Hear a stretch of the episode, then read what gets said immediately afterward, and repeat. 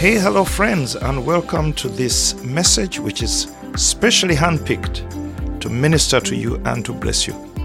I am Pastor Lincoln Serwanga, Senior Pastor here at Liberty Christian Fellowship in London. My passion is the pursuit of 100% answered prayer.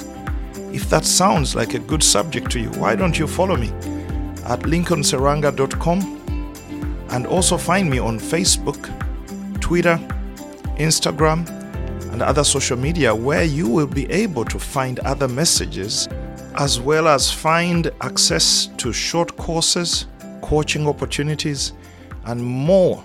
God bless you as you listen to this message. Praying the five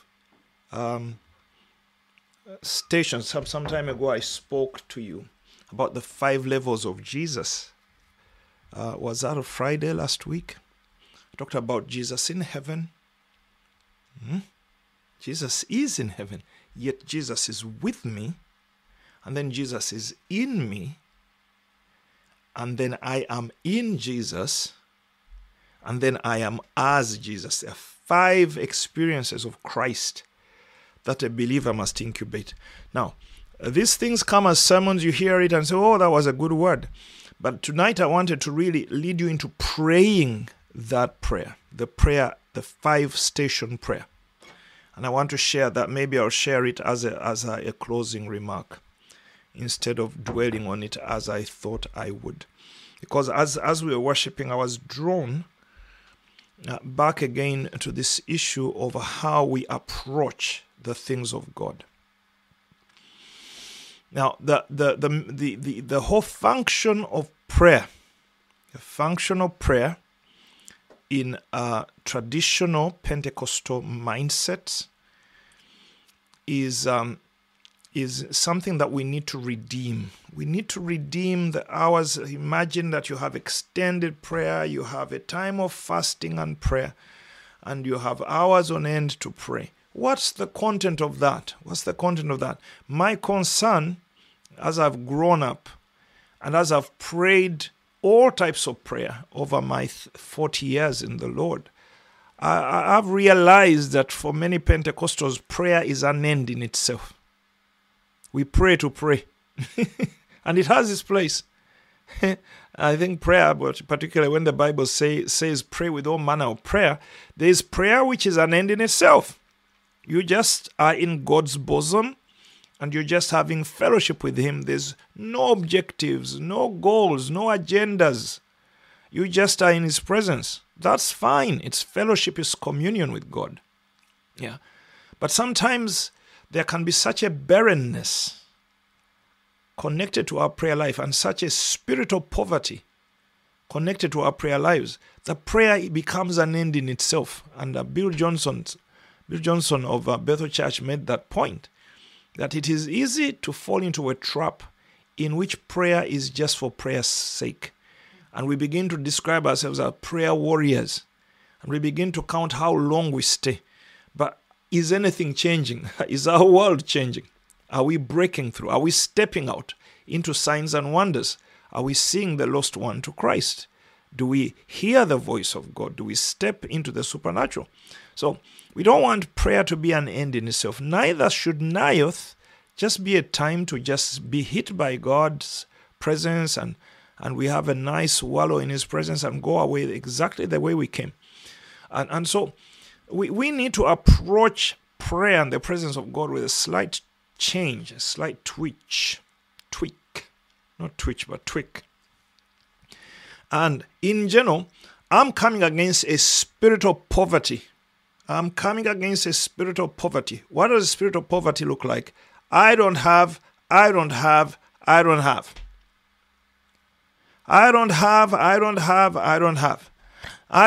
the grace of God. I don't have power. I don't have anointing. I don't have. Oh God, please give me some. Because I don't have.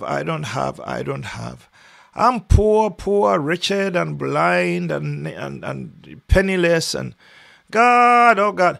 Day one. Day two, we come back. Oh God, we don't have. We can't find you. We can't find you. We are looking for you. We are looking for you. Come, Lord Jesus, come. Give us your spirit. Day three. Oh, God, we don't have. We don't.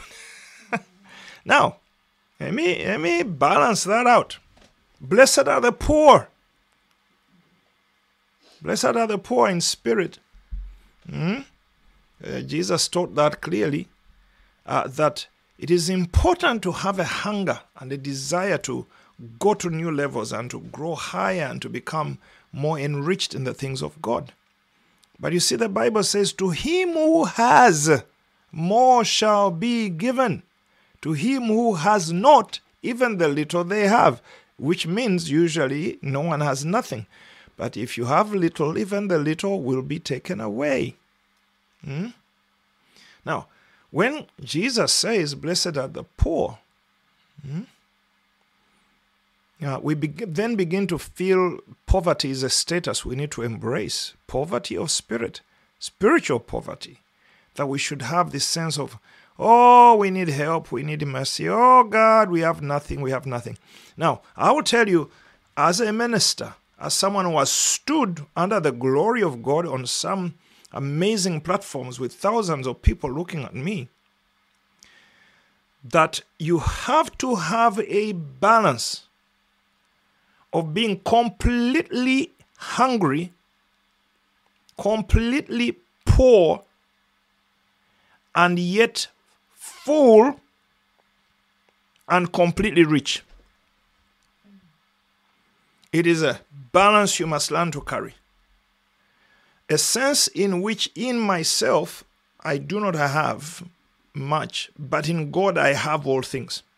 In God I have all things. So I empty myself to be filled more with Him, but I should not allow that to become a spiritual poverty in which I am looking for a God who I can't find. I'm looking for blessings which are in heaven, and the devil is trying to kill me, and oh my God, I need to find a way. This whole bankruptcy and a feeling of voidness and defeat, we need to cast that out. Particularly this Naioth, I want us to approach God differently. I'm going to read a mind-blowing verse. I was in a meeting recently and it was read, and I felt my spirit jump. I said, I need to read that to Liberty. John chapter 17 and verse 22. Now, I'm talking about us becoming a revival community. Now, let me make sure that Pastor Grace can project something for us here if she finds that verse. Yeah. Yeah, it's come. Beautiful. Thank you. Now, I don't have the New King James Version, and unfortunately, this particular projection seems to be cutting things off. Let me try this other field and see. It's still all the same. It's still cutting out the verses. John 17:22. Jesus is praying to the Father, and he says these incredible words. And the glory which you have given me, I have given to them. And I want to stop there because we quickly run on to the next portion of that verse. Jesus is saying, the glory that the Father gave him, he has given to us. Now, what in the world is such a powerful verse saying to us? I want to speak to you and say, my friends, you carry the very glory of Christ. And I want you to selah on that. I want that to itch you. I want it to disturb you. Because when we come together for Naioth, we are bidding for the glory of God.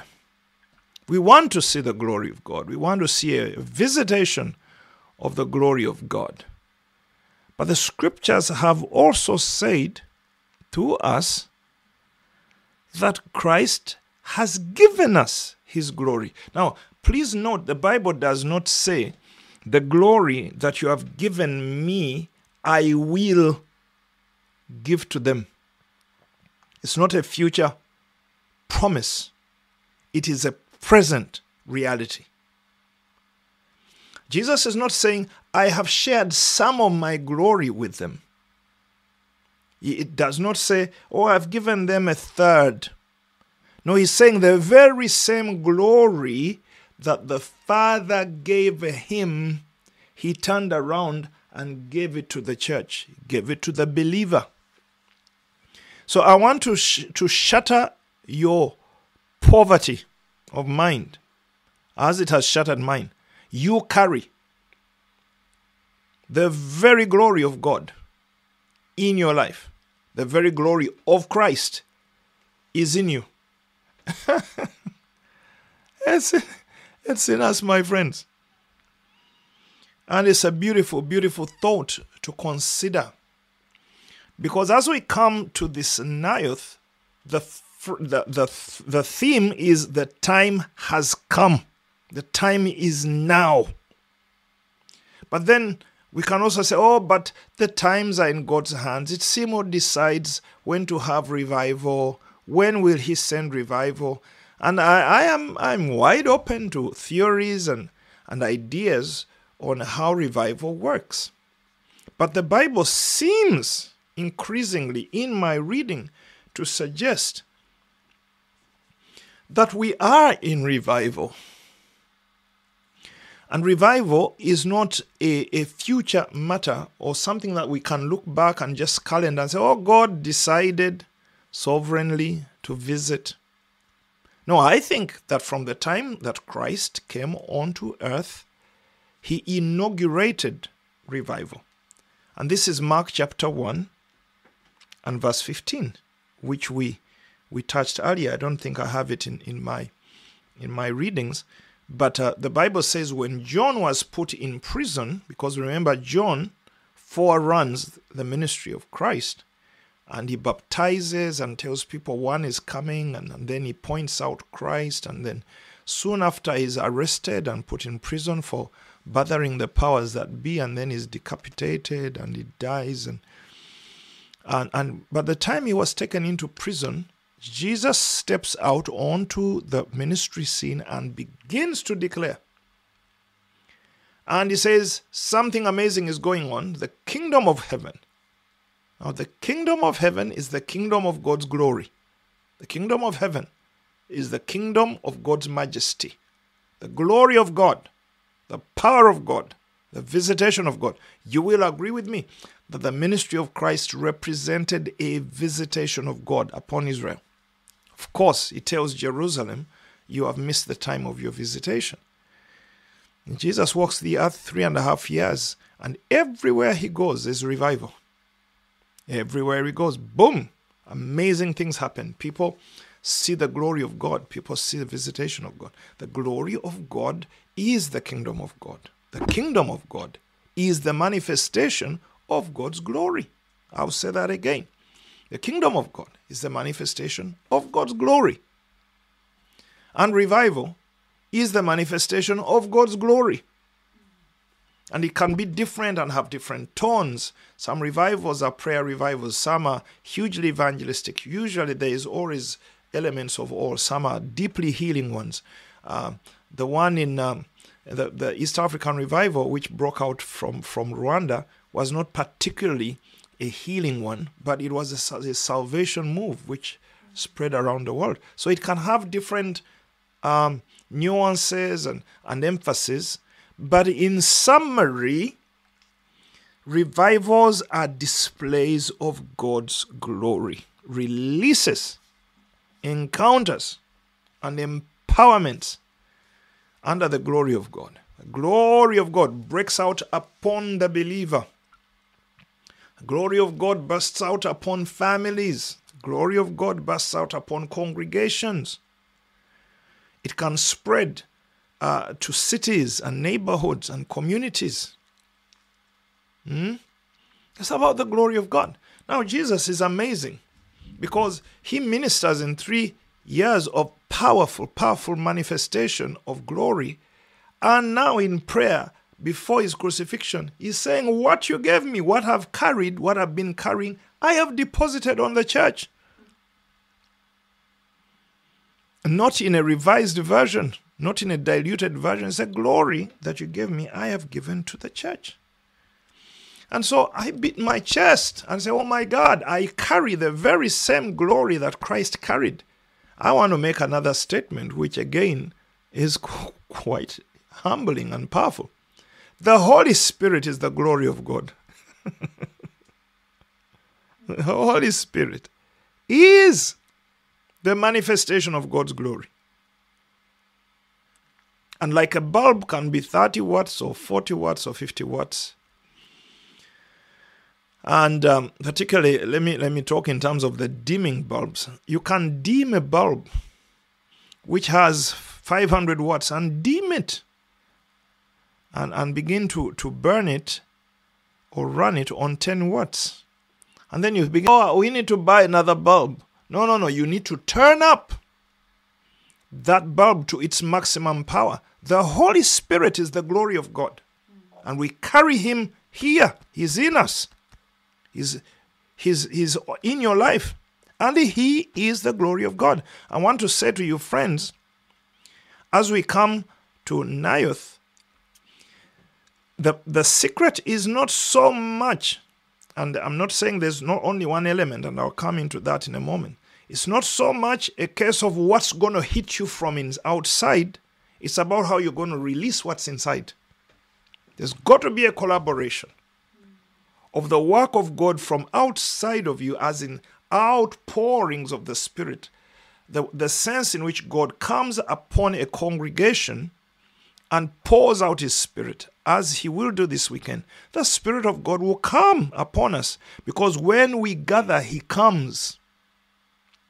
But when he comes, it isn't about come, go, come, go, come, go. He comes to energize what we carry. Oh, Jesus, I thought I'm just going to converse today, and it really has become a conversation. Because you see, my friends, I remember a time that I went to Earl's Court. We went with Pastor Grace. We went to watch. We went to receive ministry from a man of God. And I don't have to say his name, but we went to receive ministry from this man of God. And Maurice Cerullo, you know Maurice Cerullo. Maurice Cerullo came to Earl's Court, and I had heard of him, but had not actually been under his ministry until I came to London. So we went to Earl's Court. We were new ministers, and in terms of pastors. And I remember watching that man minister that weekend. One evening, he spoke on faith and the presence of God. And I tell you, friends, he was a tiny little dot standing far away on a stage. And we were in stalls all over that huge, huge auditorium that Earl's Court was. What's the sitting capacity of Earl's Court? 12,000 people. I tell you, friends, the presence of God filled the room with such tangibility. And you could not mistake that whatever you were feeling had something to do with this tiny little dot of a man standing on a platform hundreds of meters away from you. But something he had unlocked inside and was now carrying became an experience we could all sense for a moment while we are with him. Not as a teasing, taste it and then go home and starve. This external thing speaks to the internal thing. What you sense on the outside challenges what you carry on the inside. And the will of God is that the inside of what I carry should upgrade to these experiences that I can have an opportunity to enjoy from other people who have gone a little deeper. And so God takes what Maurice Cerullo walks in personally and makes me feel it atmospherically. I don't know whether you're hearing me tonight. I stood there and thought, what is that? I was completely perplexed. And then he would just say, I have no control over this meeting. Once he comes, he says, I have no control. And then people just began to get healed. And I'm saying this guy carries something. Carries something. But you see, it doesn't then become something that we look for external. No, no, no. The glory of God inhabits us. But we need to learn how to walk in it and release it to our neighborhoods and our communities. I wanted to just start by making the point that any external experiences you have, even this weekend, that is not the point. It's about igniting. The fire outside is supposed to ignite the fire inside, because it is the very same Holy Spirit that you feel in a powerful meeting under the ministry of a powerful minister. It's the same Holy Spirit you carry out of that meeting to your home. And then you dim the bulb from 500 watts to 30 watts. And so, I personally believe revival is when every believer learns to steward more, to release more, to carry more. Yeah? Now, let me... also read this verse. I will just keep this nice and simple. Now, Matthew chapter 17 and verse 1 to 5.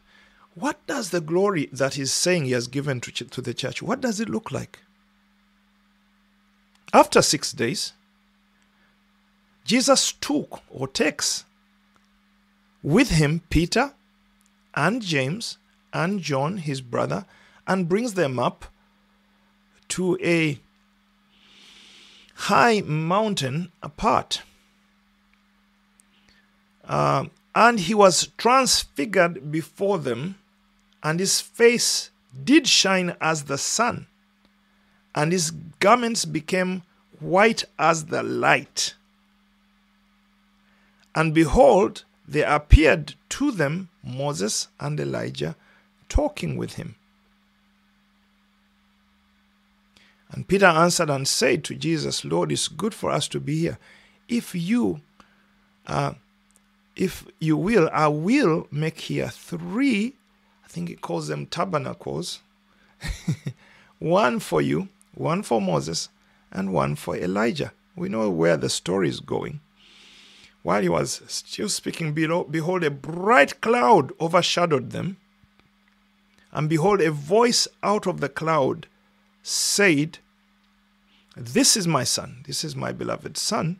I don't know whether this is my beloved son in whom I'm well pleased. Hear you him. Now, I want you to see two experiences of the glory of God. There's the glory in the cloud that covers them, and then there's the glory that breaks out in Christ and upon Christ. Now, I believe that what happened on the mountain of transfiguration was a manifestation of the glory of Jesus that the Father has given him, had given him. And it seems like what we see even at the mountain of transfiguration is not what he carries, because remember in John 17 he prays and says, Father, give me back the glory that I had. So this was a toned down glory. But Jesus prays and the disciples sleep. And while they sleep, the glory that he carries breaks out and manifests. It breaks out and manifests. I had a picture that I wanted to show you, but I got it out. Let me see if you can see this. It's a beautiful little picture. Let me pull that wire out. I hope you can see now. This is just a beautiful little idea that I thought I would love to show you. Now, this is a picture of light breaking out of a crack. And suddenly, boom, the light is out. I wanted something to capture your imagination. Could it be that that's what you look like inside? Could it be that every believer looks like that on the inside? That you carry a blinding glory inside of you. you carry a blinding glory inside of you. Because if the glory that God gave Christ, Christ has given. He doesn't say, I will give. No, he has already done it. Then it means inside of us, we carry an astonishing power. But a crack needs to happen. A severance, a fracture needs to happen. It has to happen in our minds and our mindset. It has to fracture in how we steward God and how we walk with Him. We need a fracture so that that glory may shine out and shine forth.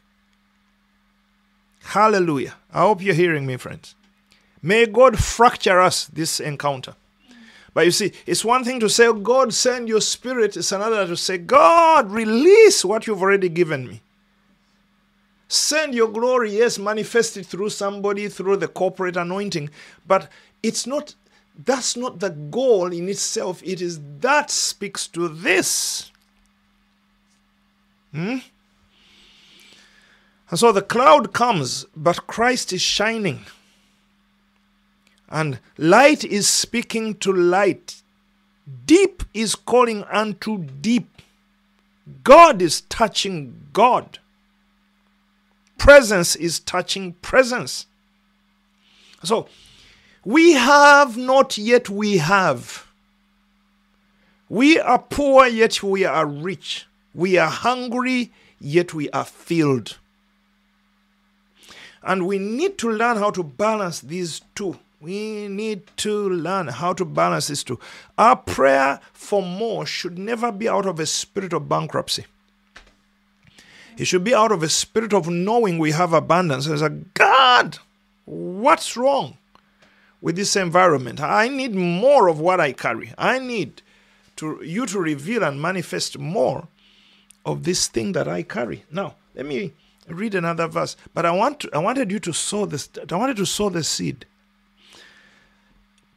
It could be possible to consider the thought that if your eyes would open properly, and if we could touch the presence of God as well as Jesus did, and walk as He walked, we could shine as brightly as is shown on the mountain of transfiguration. The glory of God in you can shine as brightly as it did on Christ. Now, growing up, obviously, things like the transfiguration was preached by those who insist on saying, oh, no, you see, Jesus is God. And so the transfiguration experience proves that He is God. And I think that's good. But the Bible says He emptied Himself and took on the status of a man. And even as a man, He humbled Himself. And even as a humble man, He died. And He died the most wicked death, which is the death on the cross. So, is He now suddenly flicking divinity on the Transfiguration Mountain, or is He displaying humanity, stewarding the glory of God? Think about it. Think about it. Did He actually empty Himself, or did He just bluff? I think He emptied Himself. And so He shows us the potential that we could possibly carry. And this is something I have been trying to sell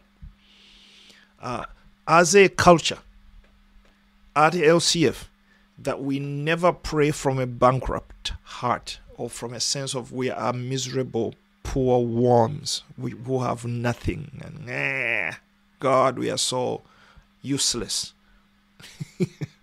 That doesn't seem to be the new covenant way. So let's go to another verse.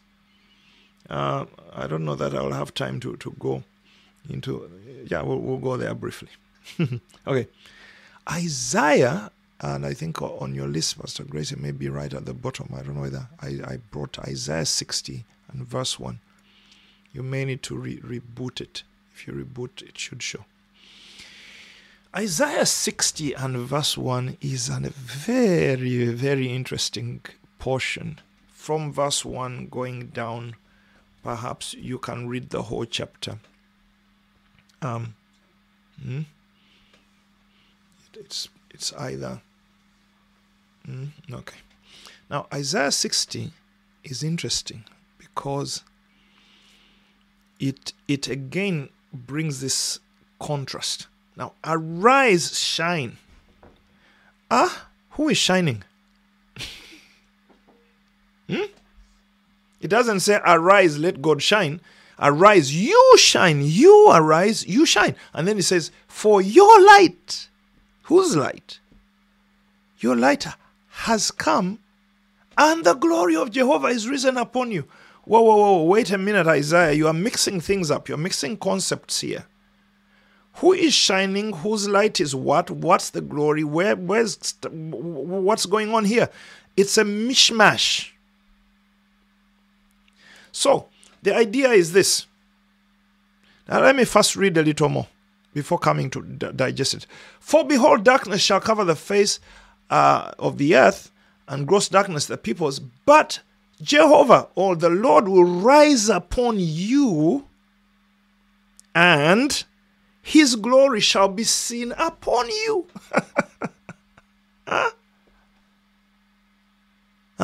Continue. What will be the result? Nations shall come to your light, and kings to the brightness of whose rising? The Lord's rising? No, yours. The brightness of your rising. Lift up your eyes round about and see. They gather themselves together. Now, Isaiah goes on to describe nothing short of what revival looks like. Because nations are gathering together.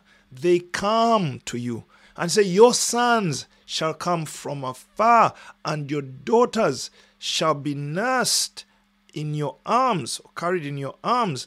Continuing to verse 5, he says, then you shall see and be radiant, and your heart will rejoice and be enlarged, because the abundance of the sea shall be turned to you, and the wealth of the nations shall come to you. If that is not revival, I don't know what it is. But let's go and see where it starts from.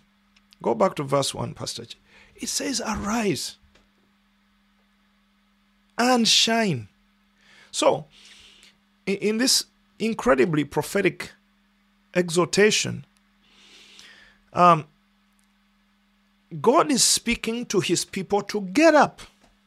Get up. Get up. Arising means make a move. Make a decision.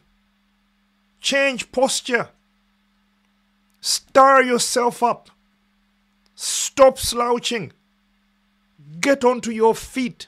Get onto your legs. Get up. Stand up. Make a stand. Do something. Why? Your light has come. This is about a sense of a moment. But the moment coming does not make you arise. You must arise in response to the moment. Now, as somebody put it, when you are not passionate, when you are not prepared, no time is right. When you are not passionate, when you are not prepared, when you won't get up, no time is right. Everything is dull. God is nowhere. Nothing is going on because you are naturally slouchy and horizontal. You see, the moment passes you. So whoever Isaiah is addressing here, if they don't get up, nothing will happen. Nothing will happen. And another year will come and go. And so in my heart, I'm saying, why is God saying to us prophetically, now is the time? He's telling us now is the time because he's saying now is the time to rise. Now is the time to rise. And then he says, shine your light. Have you noticed that this light is the Lord's light, yet it is your light? It is the Lord's light and it's your light. It's the glory of the Lord and it is your glory. The glory of Jehovah rises upon you. So you rise because the light is coming upon you, yet is coming from within you. You are shining. Shining comes from you, yet the light is coming upon you. There is collaboration of what God does and how you steward it. What God does and how we steward it.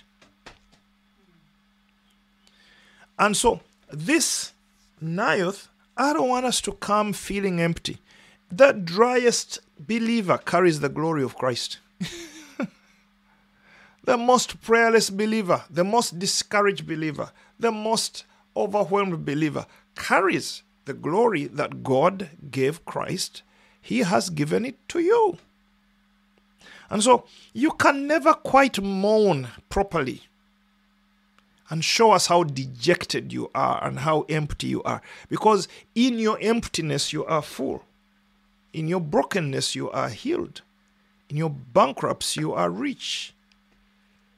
And so you steward both. You seek God whom you have found.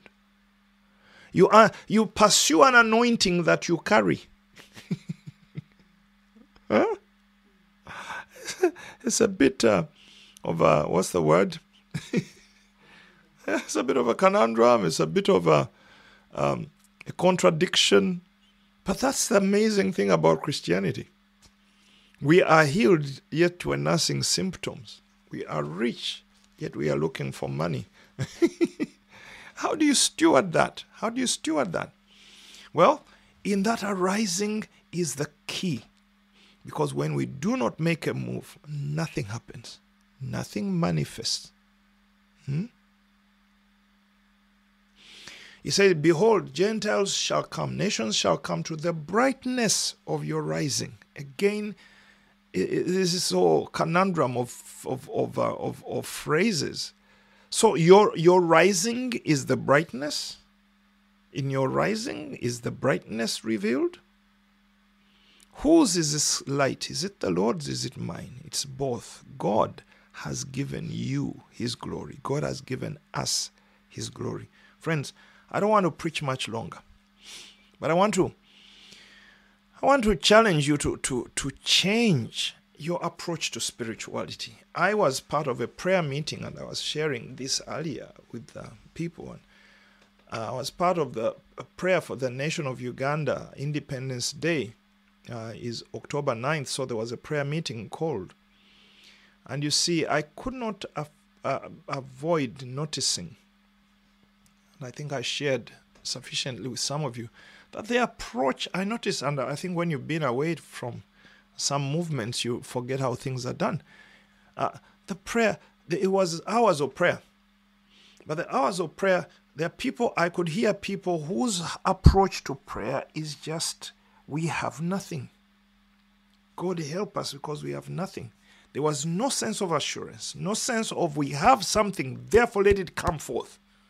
You have done something, we demand in that our environment aligns to what you have done. We carry your glory, let it come forth, let it manifest. Open our eyes that we may see the stewardship we carry.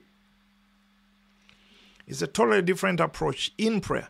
You can pray 10 hours of that, but it's different. Now, I want to switch and now finish in the last section on the stewardship of Christ that I shared. And my focus has been very much on Jesus, other than the Holy Spirit recently, because you need to understand that the Holy Spirit is the Spirit of Jesus. The Bible calls him the Spirit of Jesus. So when the Spirit of Jesus comes and takes over Lincoln, what should Lincoln look like? What should he minister like? He should minister like Christ. Because the Spirit of Jesus is upon me, is in me. So allow me to be obsessed about Christ. Now, I've shared 5 things. Now, this whole week, since that revelation came to me, I have been praying the 5 postures of Christ. Number 1 is in heaven. And I want you to take a moment right now as we close. I want you to actually pray. I want you to learn to pray these things in. Pray them into your life. Pray them into your being, because it is helpful. Now, instead of just closing, I want us to go into a mini moment of prayer right here. And I want us to steward Jesus five different ways. I'm just going to play a song in the background. I hope it's not too loud. I have no sense of stewarding I don't know, Pastor Grace, whether you can just test it a little, that the music isn't either inaudible or too loud. Yeah. This song is called A Champion, so it speaks, is singing of Jesus, and he said, "You are my champion." Jesus, we need to engage with him 5 different ways. Now, when I am praying, I have learned to pray in 5 different ways. In the presence of God, I pray 5 different ways. I pray Jesus in heaven.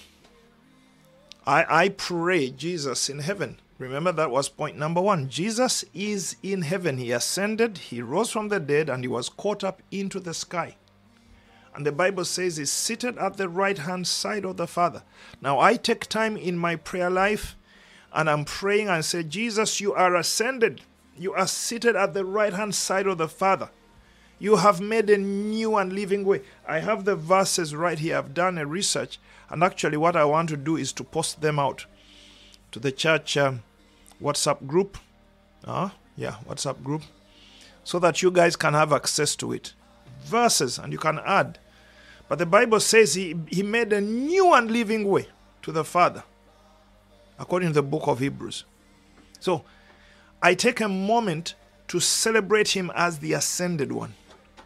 I take a moment and say, Jesus, you are ascended. You are seated at the right-hand side of God the Father. Even right now, I want you to begin to engage that sense of him being an ascended Savior. The Bible said he has gone up. He has been raised by God and seated far above principalities and powers. And I can take time. And I love doing this kind of prayers. When I wake up at 5 a.m., I'm just praying these Jesus prayers. I'm saying, Jesus, you are exalted above economies, above politics, above climate change, above floods, above global warming, above debt, above borrowing, above banks, above war, above disease, above vaccinations, above coronavirus, above. You are in another realm. You are seated far above demons and witchcraft, and you are seated above human suffering and beyond contestation. You are seated at the right hand side of the Father's glory. I need to embrace that, and that's the first part. You need to enjoy the transcendence of Christ, the fact that he's above these things, because you see, we need to align with him if we are to manifest what he carried. We need to align with him. So take a moment and just pray the exaltation of Christ far above principalities and powers. And then the Bible says we were raised together with him. Now, everything I've said about him, I can carry and paste upon myself. And I say, Father, you have raised me in Christ far above principalities and powers, far above witchcraft, far above the troubles of this world. In you, God, I am raised above the bondages of this world, above the troubles of this world. You in me and me in you. You have raised me up and seated me at the right-hand side of the Father. I am a shareholder of the divine position of the right-hand side of the Father. I sit in Christ to govern the affairs of the kingdom of God from the highest points in the universe, in the third heaven. And I celebrate the goodness of that. It's a transcendent prayer. Out of this world, out of this world. Please understand, Britain cannot contain you. God knows where you are, whatever nation you live in. You need to allow yourself to escape the containments of this world for a moment in the place of prayer. Understand that much as you are seated right here, you are seated there as well. So we're not talking about denial, that we have bills to pay. But while you are looking at a red bill, you are too much on earth. You need to go where there are no bills. While you are facing issues of coronavirus on earth, we need to learn how to ascend in worship and in declaration to places where diseases don't exist and demons can't touch. That's part of your ID. It's part of your status. So you learn to pray that. Christ in heaven. I can sometimes pray that for 10 minutes, 15 minutes. Sometimes I activate it while I'm walking or I'm on the train going out into London. I just pray the heaven prayer, the Jesus in heaven prayer. the transcendent prayer. Then I pray, Jesus, here with me on earth. Ha! Huh? That's another. Now I go into that. And again, the verses are here. I can't go into them because time is gone. But Jesus is with me. Thank you, Lord, that you are here with me. And I imagine him seated by my side, or standing by my side, or holding my hand. And I celebrate that. I thank you that you are with me. You are my Emmanuel, God with me. And Lord, I embrace the reality that you are with me. And every time you are with somebody, throughout Scripture, mighty things happen. God is with me. Behold, I'm with you always, according to Matthew 28:20. You are with me as you were with Abraham. You are with me as you were with Joseph. God was with Joseph, and whatever he did prospered. Therefore, because you are with me, I carry a spirit of prosperity. Things that I do work. Things that I do fall in place. Doors will open for me. Barriers shall move. I am walking with God. The favor of heaven has now come upon me as a new covenant believer. God is with me in the morning. He's with me in the noontime. He's with me in the evening. He's with me while I sleep. He's with me in my workplace. He's with me at home. He's with me in my finances. He's with me concerning the trials that I go through. He is with me concerning my parents, my parenting situation. He's with me concerning the church situation. He is with me. God is with me. God is with me. Yeah? This is intense prayer and meditative prayer. I hope you are praying where you are. I hope you are praying where you are. God is with me. God is with me. God is with me as he was with Moses. God is with me as he was with Joshua. God is with me as he was with Enoch. God is with me as he was with Abraham. God is with me as he was with Gideon. And Gideon became a mighty man because God was with him. I do the Jesus is with me thing. I do that. I do God is with me. What a privilege. Then I say, God, Jesus is in me. I take it to in me. Level 3. Now I cease externalizing it. I see him in me. I see him in me. Jesus is in me. Jesus is in me. And I imagine him fully in me. Thumb in thumb. Pointer finger in finger. Imagine him fully saturating your being, eye to eye, eyeball to eyeball, nose to nose, ear to ear. Christ is in me. And the Bible says, Christ in us, the hope of glory. Christ in us, the hope of glory. He shines within me. Christ shines within me. Christ shines within me. I pray that. And so I know that those verses there. Christ is in me. Because he's in me, there is a hope for glory. The Bible says, Christ in you, the hope of glory. Colossians 1:27. That Christ may dwell in your heart through faith. Yeah? Because Christ in me, I am a believer. Christ is in me, I am a believer. I am a believer. I walk by faith, not by sight, because Christ is in me. I am rooted and grounded in him. I'm rooted and grounded in love. I carry the fullness of God. I understand the full height, the length, the width, the depth of God. Christ in me. I celebrate Christ in me through those verses. They are there. I have been crucified with Christ. Nevertheless, I live, yet not I. Christ lives with me.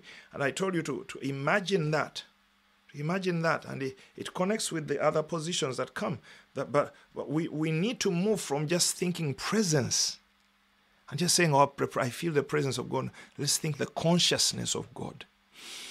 Imagine someone inside of you breathing inside and watching and seeing through your eyes and listening through your ears and speaking through your mouth, and learn to bring alignment between you and that consciousness, that reality.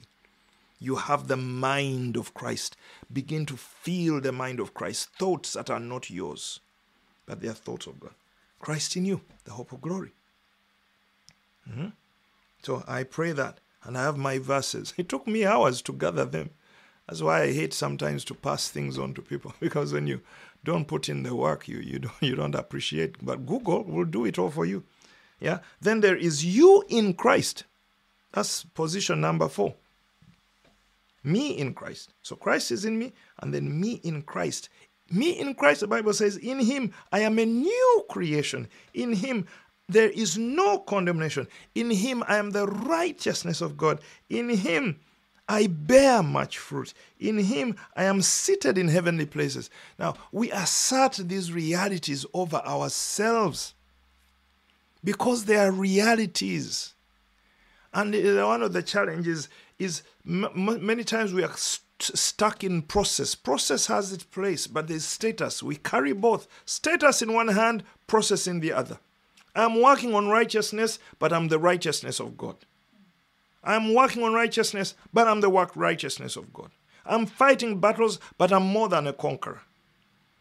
And so you need to take time to confess and visualize that victory. Because it's yours. I bear much fruit. I'm seated in heavenly places. I'm a son of God. All those realities are you in Christ. And then finally, as I said last time I preached on this, Jesus as me.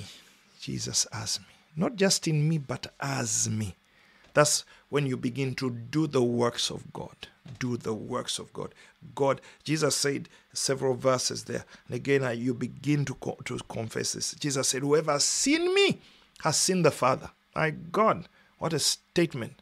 And he's not the Father, but he's making a point that I'm so aligned to him that he does his work through me. When you meet with me, it's as if you met with him. Whoever believes in me, Jesus said, the works I do, he too shall do. Can you imagine that? Can you pray that? Can you put it on? And just put on the reality of Christ working to you, through you, and in you. Oh, I won't even continue. You guys know what I'm talking about. Bible says, for as he is, so are we. What a beautiful thing for him to share with us. As he is, so are we. And friends, where we are going is coming to a place where doubt dies. Herein is love made perfect with us, that we may have boldness in the day of judgment, because as he is, even so are we in this world. Carrying the Christ identity, allowing his ID to become ours. Jesus. I'm just wanting you not to forget this sermon. I'm challenging you to add it to your prayer list. Make it something you pray and rehearse. As we close, I'm just saying to you, friends, again, Jesus has given us, not will give us when we fast, not will give us when we grow in the Lord. No, he has already given us his glory. The glory that the Father gave him, he has given to you. And you carry it inside you. You just need to learn how to nurture it and release it and walk in it. Father, we thank you. We thank you this evening. We say yes to the glory of God. On this Naioth, Lord, as we gather, we thank you that you will come. But you come to speak and point to that which is already in us, for us to see it clearly, so that we affirm it inwardly. Help us not to become so poverty-driven. Help us to keep a balance between our hunger and our fullness. May your name be glorified this Naioth season. So God bless you, friends. We're going to take our offerings. Remember, I'm challenging you to disrupt your life this coming week. Before 2020 two comes upon us, we are doing Naioth. And before December disrupts us, we are doing Naioth. And I'm challenging you, get home early, feed the children, watch an episode of Netflix if you have to. By 9 o'clock, could we meet and be together in an hour, and pray prayers of affirmation and breakthrough, prayers of hunger in fullness. And cast off weariness and cast off confusion and put on strength. And ask that in these few days, a cloud will come to that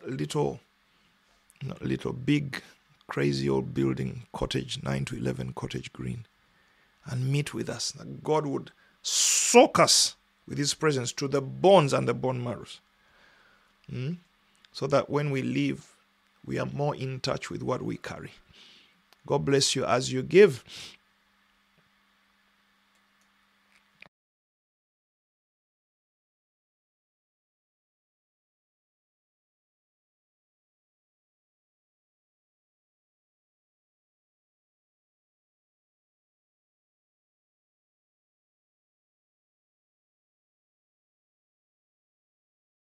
Thank you, Jesus. We are privileged to participate in the divine nature. Lord, our treasury is your treasury. Our money is your money. Our homes are your home. Our bodies are yours. Our minds are yours. We don't want to live anymore. We want you to live through us. We have found the earth not to be very safe.